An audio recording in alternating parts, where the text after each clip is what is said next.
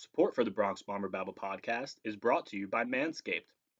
Really happy to be working with such a great company who have really revolutionized the shaving below the waist game. Guys, we've all been there. Shaving down low has always been a pain, but not anymore with the new Manscaped 3.0 lawnmower. I got mine and wow, I've never felt better down there. It's a waterproof razor so you could use it in the shower and it also has an LED flashlight, which really is a game changer because it gives you a great view at what you're shaving and it helps you avoid those annoying nicks and cuts. Manscaped is an amazing company and we want you to try it. Now you can get 20% off and free shipping when you use the code BABBLE at checkout. So visit manscaped.com and get 20% off your order plus free shipping when you use the code BABBLE. That's B A B B L E, BABBLE. Manscaped, your balls will thank you.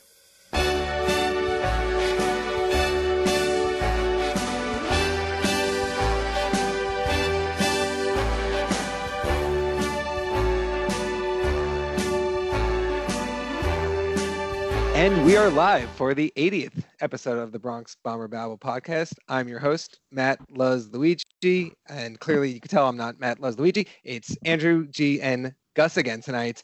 What's going on, gentlemen? Hey. Happy to be here again. Hell yeah. Well, we, we got some some good news, some bad news. We'll we'll dive into it all. Uh, to tonight, uh, I guess we could start off with. I guess I want to knock the bad news out of the way. Um, it's spring, and that means that some Yankees are going to get hurt. Um, it's just one of those things, right? First bit of bad news we we got this week. We heard Zach Britton had elbow soreness when he was throwing, and immediately your your mind goes right to Tommy John, sky's falling, Chicken Little, right? Good news with Britton, we found out he just had bone chips. I know that's still a significant injury, but compared to him being shut down for the next 18 months, uh, Yankees can say we, we, we dodged a bullet here. Uh, best case scenario with Britton, what four to six weeks he's shut down, then he starts his throwing program. He's obviously going to miss basically his entire spring training on top of already being late in his in his plan having had covid in in january. So we may not see him until june but the good news is we'll have him when it matters the most. Uh, so ultimately i guess I'll, I'll, throw it out to you guys. What what are your thoughts on on Britton and how the yankees can can fill the void? It, it sucks. Um, but again like you said you know it's not tommy john. Um, and this is just kind of a thing that happens. Um, you know, rather than uh, I think some of the the injuries that we've seen over the last few years, I think it is just something that's unfortunate and yeah, uh, it's delayed. But you know, thankfully, this is why you build uh, depth in the bullpen. Um, and Aaron Boone has already thrown out uh, a few different guys that he thinks are going to be able to cover for Britton. um, while he's out, and uh, you know, hopefully they can can kind of piece it together. I don't want to go you know, right to like, oh, it could be a blessing in disguise or anything. Like it sucks. It's one of um, our most important bullpen arms, and he was. Oh, just, stop it! You you hate the guy. You're you're you're celebrating now. I'm, I'm kidding. no, I mean, I had a mildly casual take about him previously, and I like to believe I've learned from it. But you know, he was awesome and you know tremendously important last year. So as long as he gets back before like the meat and potatoes, like the meaningful games, that's all good. And I mean, if he had COVID, he's probably still dealing with some residual effects. So maybe the time off will.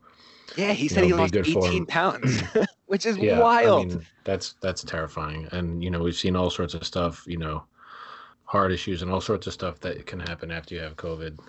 Um, so you know, maybe it'll be good for him to just have some time to get over that. And I mean, you know, you hope that he comes back and is healthy. But in the meantime, it does open up a spot. And, you know, we're going to touch on some of the guys who've been performing well in just a moment here. But, like, it opens up a spot. And when there's a spot open, you get a chance to see people and, you know, maybe, maybe someone else, you know, who can be important is, is revealed to you. So, you know, hopefully he comes back first and foremost. But, you know, maybe, maybe some good will come out of it.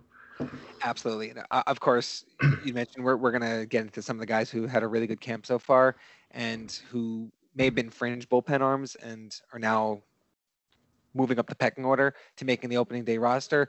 But a, a name that I don't think was on anyone's radar and has been nails this entire spring, uh, Lucas Luetge, right? I mean, 33 year old journeyman, a non-roster invite and has been incredible. And he kind of fits the bill, right? As, as, a lefty arm, he's not as power an arm as Britton was with that bowling ball uh, sinker, but maybe that's an arm they use, or maybe they just throw Justin Wilson up up the pecking order, right? One spot, and he's now the eighth inning guy potentially, if not a guy like Darren O'Day, just because again, uh, Wilson is is a lefty similar to to Britton.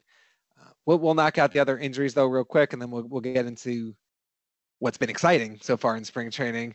Uh, unfortunately, we heard today uh, Luke Voit that he had um, some knee soreness. He did play today though. Um, the report came out that he had it after Tuesday's game, so you hope he's okay. But it's just something to to watch out for. Uh, but the other big blow, and again, depending on how significant you you deem it, because we're talking about probably a third catcher position. But uh, Robinson Chirinos got hit in the hand by a pitch last night. Uh, X-rays came back that he has a, a fractured wrist. So team doesn't really know what they're going to do with him. They they're considering surgery.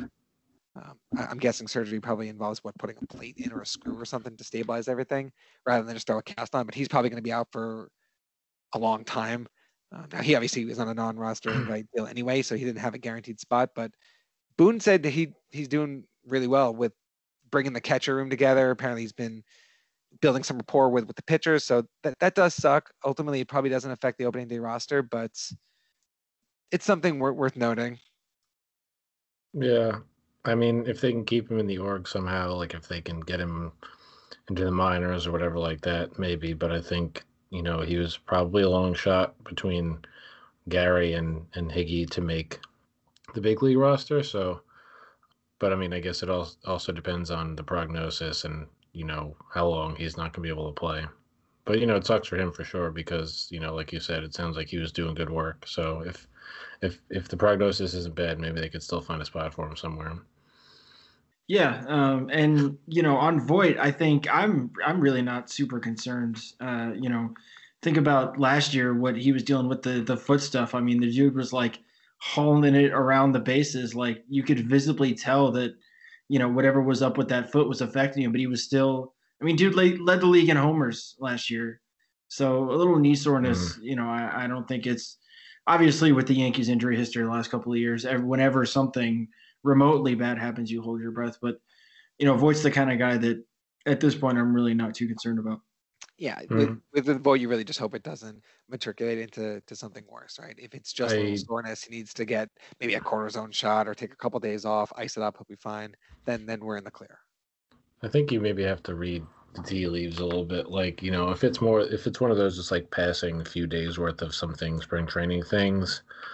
Um, but, you know, in terms of Luke Voit, like I, you know, he's had, you know, the foot thing last year, like he had his thing the year previous that like really took him out and he was like unplayable. Like, I don't know. I just don't want him. I would love to not get in a habit of having him just like play through stuff because eventually it catches up with you. But like, hopefully it's just a couple days and then it's gone. Otherwise, if they if they if we keep hearing about this like as the week goes on like into next week then i'd probably be a little bit more concerned than i was just today yeah ultimately you hope it, it doesn't become more of a story than it is right now uh, but guys let, let, us get into some of the stuff that we're excited about uh, you heard about this guy gary sanchez i, I don't I'm not, I'm not too familiar, but he seems to be hitting the ball pretty well. Uh, what's what's going on with him?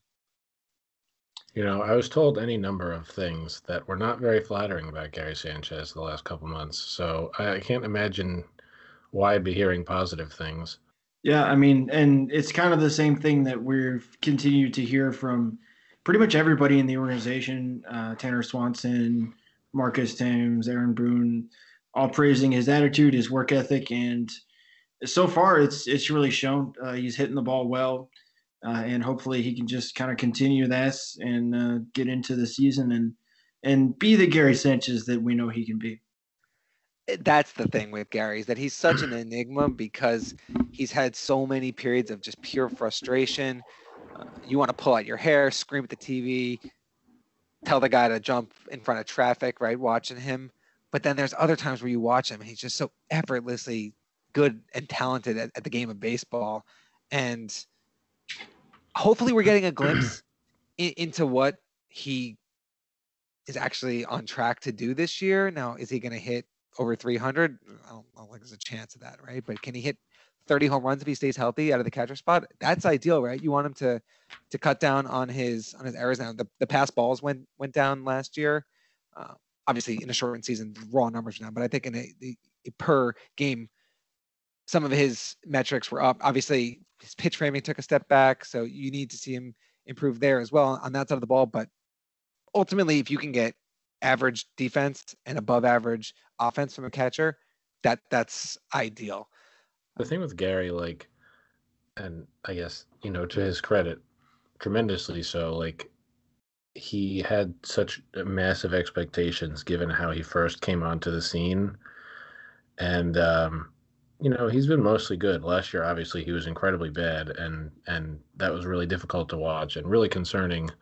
Um, but he doesn't comment on these things. He doesn't give voice to these things, and he gets such shit for so many different things. And some of it's really not fair. Like people say, like, "Oh, he's fat." You know, look at him. He might be like a big guy, but he's not fat. Like there was pieces about him showing up in incredible shape last year, and you know, last year the thing with his defense was, you know, the new stance that he was taking behind the plate.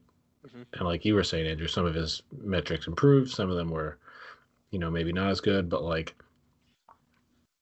he doesn't give voice to these things and i feel like you know when you have critics when you have people who are just like constantly crying out and constantly commenting on something and, and the person who their target is like doesn't give voice to them like it messes with people's head so like i give gary tremendous amount of credit for that and just for you know after last season you know he wore it he acknowledged it he went and played you know winter ball he played you know and got some at bats. He was showing up early to camp and working with hitting coaches and watching film and all these things. Like he's done nothing Gus, but Gus all mentioned on the work. on the last pod that he was he met with what a speed skater, right, to help with eh, burst yeah, agility, like right? Did, so like, he's, he, he's clearly putting in the work. He had a bad season, but he wore it, and he he has not commented on any of the critics. He's not fat. He's like he's just he's been out here doing the work, and obviously at some point that has to become regular season and postseason production, but like, you know, I'm very much over the, you know, the just the stupid criticism. Like criticize him for batting 200, but don't say like, oh, he's fat and he's lazy and he's this and that and the other thing. Like, those, just, those are just have some just substance. Easy cliches to fall back on because you don't have actual substance to talk about him other than oh, he can't hit a slider. Like, great, we've heard that one a thousand times, right? Uh, I just think it's so funny how how the narrative on him changed. And granted, it was completely assisted by Aaron Judge throwing Gary under the bus. I, I don't think he intended to to dial up this narrative, but he said Gary has the ability to be an MVP candidate. Which, let's be honest, Gary can be fantastic. I don't think he's going to get any MVP votes this upcoming season unless he hits like 40 home runs, right? Um, so Judge was really just trying to instill confidence in his teammate, right? Say, hey, look, me and Gary have been coming up through the system our entire careers. Like, I love this guy. He's a brother to me. He's we know what he's capable of. I think he's going to go out and, and show it this year, right? Uh, but I think it's so funny how the media took that narrative from how the hell did the Yankees even you know, tender this guy a contract in the offseason to, oh, can Gary send? And they did, they took Judge's quote, and be like, can he be an MVP candidate this year? It's just so funny how they were so easily influenced. And the fact that he had hit two home runs at the time and he tacked on another one a couple days later, uh, it's just furthering that narrative. Yeah. And I think, you know, if you look back at, I mean, he got benched in the playoffs. Like at the time, you were like, well, okay, yeah. I mean, Higashioka is playing really well, and that's kind of the guy. You know, Cole seems to be pitching better, but like they benched him in the playoffs, and I think that really that that'll set a fire under anybody. So I I think, and you know, they mentioned on on the broadcast, uh, you know, one of the other days they were playing, and it kind of hit me like, yeah, they benched him in the playoffs, and yeah, I mean that'll that'll set a fire under anybody.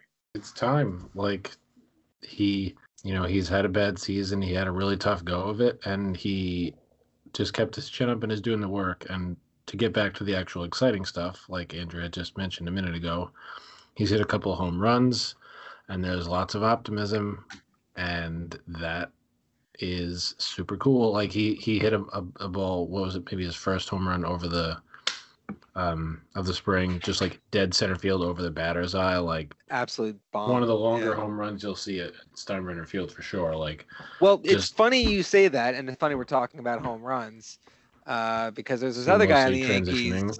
yeah, there, there's another guy in the Yankees who can hit some home runs, and uh, the guy in particular I'm talking about hit one last night that I'm not sure has landed back to earth yet. Uh, a guy by the name of Giancarlo Stanton, uh, another favorite of, of our Boomer fans and uh, the Munson Twitter and Munson Facebookers. Uh, what do we think about Giancarlo Stanton so far? What we've seen in spring and what we're going to get from him this year? Makes you think back to a couple of years ago when they said like I feel sorry for the baseballs. Like that's what I think about when I saw his home run from last night. Like he just literally just tattooed that ball like and um dude, as a fan, like if you're out there when there's fans out there, you have to be absolutely crazy. Like I've been in stands where I saw like baseballs come, you know, on a line like into my area and I'm not trying to get in the way of those things by anyone, but like if you're if you're a fan and you're getting in the way of Giancarlo Stanton line drive, you're just insane.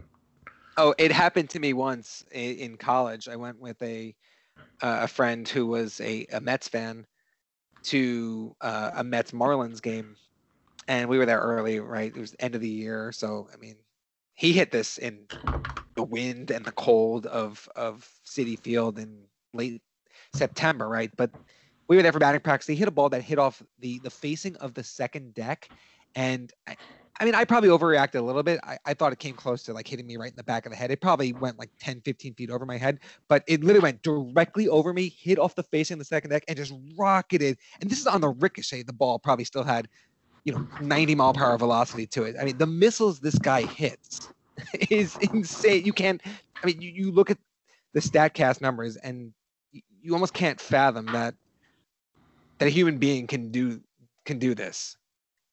Yeah, I, And he definitely did do it. I tell you that. yeah, I believe Statcast had that uh, particular Titanic home run he hit last night at 115 plus off the bat, which is just just kind of That's a chump unbelievable. change. He went 118 in that home run off Snell in the ALDS last year, right? Yeah. Something like like, that. I 500 mean- feet. I- I- This is just He's par for the got course. for him. several of the top like hardest hit balls for Statcast of this. He's got a couple like- doubles this spring that are also at 110 plus exit velocity. He's just been ripping the mean, ball. So, and I guess to get back more on, you know, the current event anyway, like, you know, he hit that that home run um last night. He has looked great. And uh, you know, I mean, he's it's really it's one thing to watch him in batting practice and he's going to put on a show in batting practice, but like there's definitely more optimism and stop me if you've heard this before. There is more optimism uh, coming into the season. We had talked previously about, you know, his work for strength and flexibility and you know more um you know i guess common sense workout plan coming into the season rather than just like lifting like an absolute maniac to be huge. Um so i'm op- optimistic about that. And i think just you know i mean coming off the playoffs last year where he was their best hitter by far like just got to keep him on the field. And nothing that we say really is going to be able to change that. You just got to keep him on the field. And i think there's more optimism this year, going into this year, for that to actually happen. If you want to know how how polarizing a guy like Stanton is, look at that article that dropped in the New York Post the day after his first spring training game, right? So his first game, struck out twice. I think the headline was Should the Yankees be concerned about Stanton's slow start? Slow start, that's the kind of thing you say when a guy's hitting one first, first 15 to open up the season. Dude, I was ready for struck out eight times. I was ready for the New York Post to drop because we saw Chapman pitch for the la- uh, the first time last night, and I was ready for the New York Post to be like, "Oh, Aroldis Chapman only threw 95. Should we be concerned?" Like, you know, not everyone's a freak of nature. Get like Gerrit Cole throwing 99 miles an hour on March 11th. Like, it's Right. Or or Jacob DeGrom supposedly throwing 102 today. oh my god. That guy is God. just it's terrifying. But Yeah. yeah. I mean, and again, we'll continue to say it. Stanton, when he gets on the field and stays on the field, he is a special, special hitter. Um, and you know, hopefully, he can get on the field and stay on the field. So that's that's kind of uh, that's kind of the song and dance. But you know, that's that's all it is right now. Yeah, I mean, we have to give him give him credit for he's doing good work. He said he does think that he'll probably play a little bit of outfield this season. So, and I mean, he's a good outfielder. Like, it's not like you know you're trying to hide him in right field. Like, he's a good outfielder. The other ones who are going to play outfield more regularly are, I don't know, probably better outfielders, but he's a good one. And um, he, I think he did say he feels like he's a better hitter now than when he won his MVP. Which the, the responses to that on Twitter were as exactly as you would expect them to be. Oh, well, you know, well, he, he doesn't play. How can he say that? Or oh, he's pathetic. He can't hit a slider low and away. He can't not swing and strike out. Blah blah. That's like, I, I think what he meant is he's foundationally his mechanics are, are locked in. If he stays healthy, he could put up as good, if not better numbers as he can hit 58, 59 home runs again. Probably not, but um, I mean, would it surprise anyone if he went 270 this year with 35 home runs? I Hell mean, no. if he stays healthy, big if, but if he stays healthy, he could literally just like flick his wrists and hit like 20 home runs to right field this year. Like that's Yankee Stadium. It's very friendly dimensions. One, if you hit the ball a mile, then you're gonna hit it out of any ballpark. But like, if he just and especially with his incredibly close stance, like all you have to do is just stay stay on the field and keep hitting the ball hard, and you're gonna hit a bunch of them out to right field. Aaron Judge does the same thing. He hits him out there. Like just just get the ball in the air and shoot it down the line. You're, he's going to hit a lot of home runs. Well, well, so to so to pivot away from some of the the offensive stars that we've seen so far, uh, obviously Jay Bruce has had a nice spring so far. We mentioned him in the last pod and the role he might play. I said he did hit a couple home runs this week. Yep. So you know we had mentioned it. I mentioned it because I don't like Mike Ford. But I don't, you know, but uh, you, you know, Mike Ford, Mike Ford's probably sweating a little bit.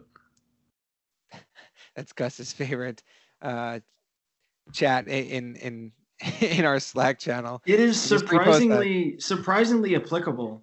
I found. Um, Mike Ford nervous sweating. but yeah, uh, yeah, yeah. Bruce is nice, uh, having a nice uh, spring, and yeah, a couple of pictures. One especially, uh, Loaisiga looks really good, and this is a guy who the team already, you know, kind of showed that they had a lot of trust in him. You think back to uh, last postseason using him in Cleveland in that high pressure spot.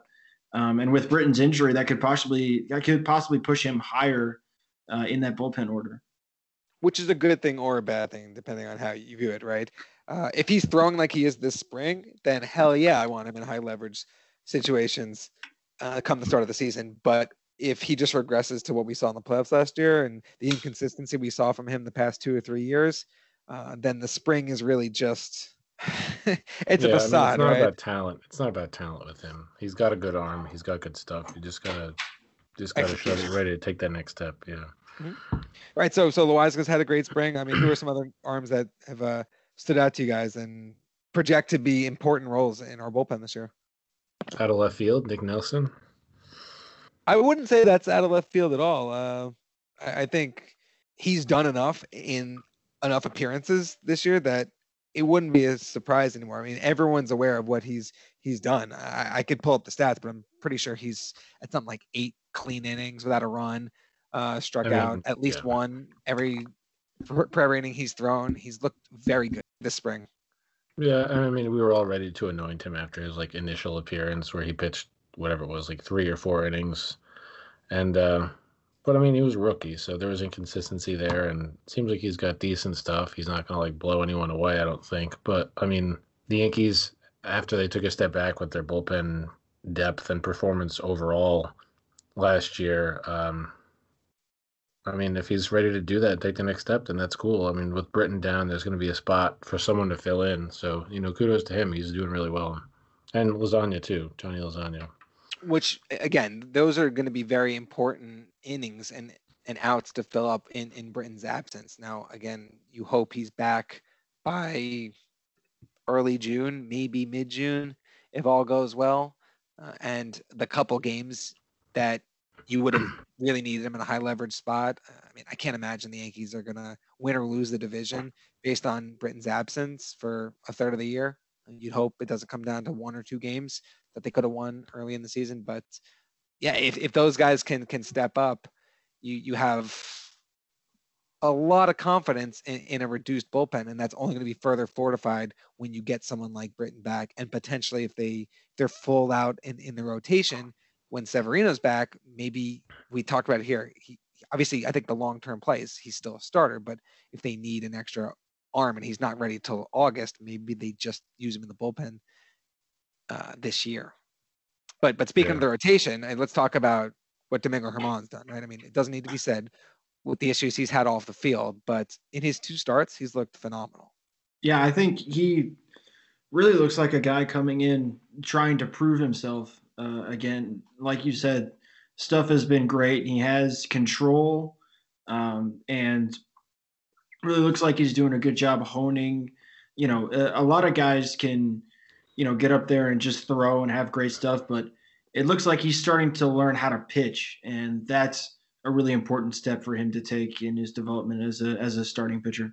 Obviously, he did a, he did horrible stuff off the field. I think there's still stuff that he's working through, and as he tries to come back and you know apologize and re I don't know reprove himself or re whatever himself to his teammates. You know, we've heard a little bit from Chapman and from Luke Voit and from you know Aaron Boone about the efforts that he's making on that front, but I still think based on strictly performance, he's probably the, you know your pole position leader for that final rotation spot. And I mean, based on his performance his last season, you know, 2019, then he proved he could do it. And I think if he's ready to take the next step and be more of a pitcher, and you know, he's got damn good stuff. So like, kudos to him if he's gonna come in here and just take the spot. A very important distinguishment that, that Gus made that it looks like he's starting to learn how to actually pitch versus just throwing. And he's always a guy who has good stuff. And he won, what was it, 18 games in 2019. And a lot of that was aided by by run support, right? He had a four ERA and won 18 games against only four losses. That's still, I mean, it's a good year, but it's not by any by any standards elite, right? As the wins would indicate. Um, so there was definitely some inconsistencies in there, but I think what you've seen in two starts, right? Five innings, just two hits, seven strikeouts, no walks, no home runs. It, again, very small sample size, but it looks like he's really figuring out how to pitch. So use his stuff effectively. Uh, there's a cerebral aspect to pitching rather than just raw talent. So that's going to be something to watch for. But if he is like you said, Matt, the the leader in the clubhouse in the pole position for that fifth spot in the rotation. What does that mean for guys like Deivi Garcia, Mike King, and Clarke Schmidt when he's healthy? It's hard to say. Like uh, we've had mentioned it previously, like Domingo Germán probably and has actually in the past like excelled in a bullpen role. Um, you know, David doesn't throw like 100 miles an hour. He's still got, you know, really good stuff. So I'm sure he would acquit himself very well in the bullpen role. Um, but I mean, if you don't want to do that, then you could just. I mean, it would suck for him after he was pitching with the rotation with the big league club for a while last year. But like, you know, he's still really young. You could just send him to AAA, and you always do need another starter before too long once you start the season. So like, it just depends on on what role they actually envision for him. Yeah, um, I, I do think Deivi at this point is is probably more of a a rotation piece. Um, but of course, you know, there's uh, always options that you have, um, and you can move guys around. And yeah, I, I am interested to see what they do with Clarke uh, when he comes back as well, because you know he, he we we know he has uh, such great stuff like his uh, his great curveball. So it'll be interesting to see uh, what they consider doing with him as well. Is a six man rotation potentially something we we foresee the the Yankees going with. Now, if you do that, you would have to find a, a way to manipulate it so that Cole is on regular rest and then everyone else just gets an extra day because you're stretching out an extra spot um, while keeping Cole on schedule. I'm sure there's a way that that can be done. Uh, it would be unorthodox for sure, but if the Yankees like what Germán and Garcia are both offering and they want to maximize their capability in in the rotation do we see them potentially uh, using a six man rotation or piggybacking the two of them together in a start? I, I mean, what, what, what are we looking at there? I think the 2021 Yankees are probably more likely than any other Yankees team that we've watched in our lifetime to do that. And I'd still be maybe a little bit surprised if they actually did it. Yeah, I think, again, yeah, I think I agree. Um, we'll probably see more of a, a, a traditional setup with some guys in the bullpen. Um, they have used openers before. Maybe they'll uh, do something like that again. Um, but uh, you know, again, there's still a lot of competition to be done and and roles to establish yet. So we'll see how it progresses as the spring goes on. Definitely going to be interesting to see how Boone and, and Matt Blake sculpt a, a, pitching design, uh, a plan for the rotation, maximizing the potential and the talent there, but also giving needed rest to, let's say, guys like Kluber and Taillon coming off injury shortened or injury completely evaporated seasons. Uh, I don't think they're going to be gung ho on them right right from the, the get go. Eventually, they'll be throwing six, seven innings. You hope every five days. But at the start of the season, maybe they kind of you know wean them in a little bit. Uh, but having more arms, having a deeper rotation, definitely helps that cause. And, and I think it's funny because the Yankees don't line up in terms of frontline rotation like the Dodgers, right? They don't have three Cy Young caliber starters at the front. I, I mean, technically, you, you can make an argument that they do in Cole, Kluber, and Taillon, right? But I mean, we're not talking about Kershaw, Buehler, and Bauer, right? I mean, that's that's otherworldly.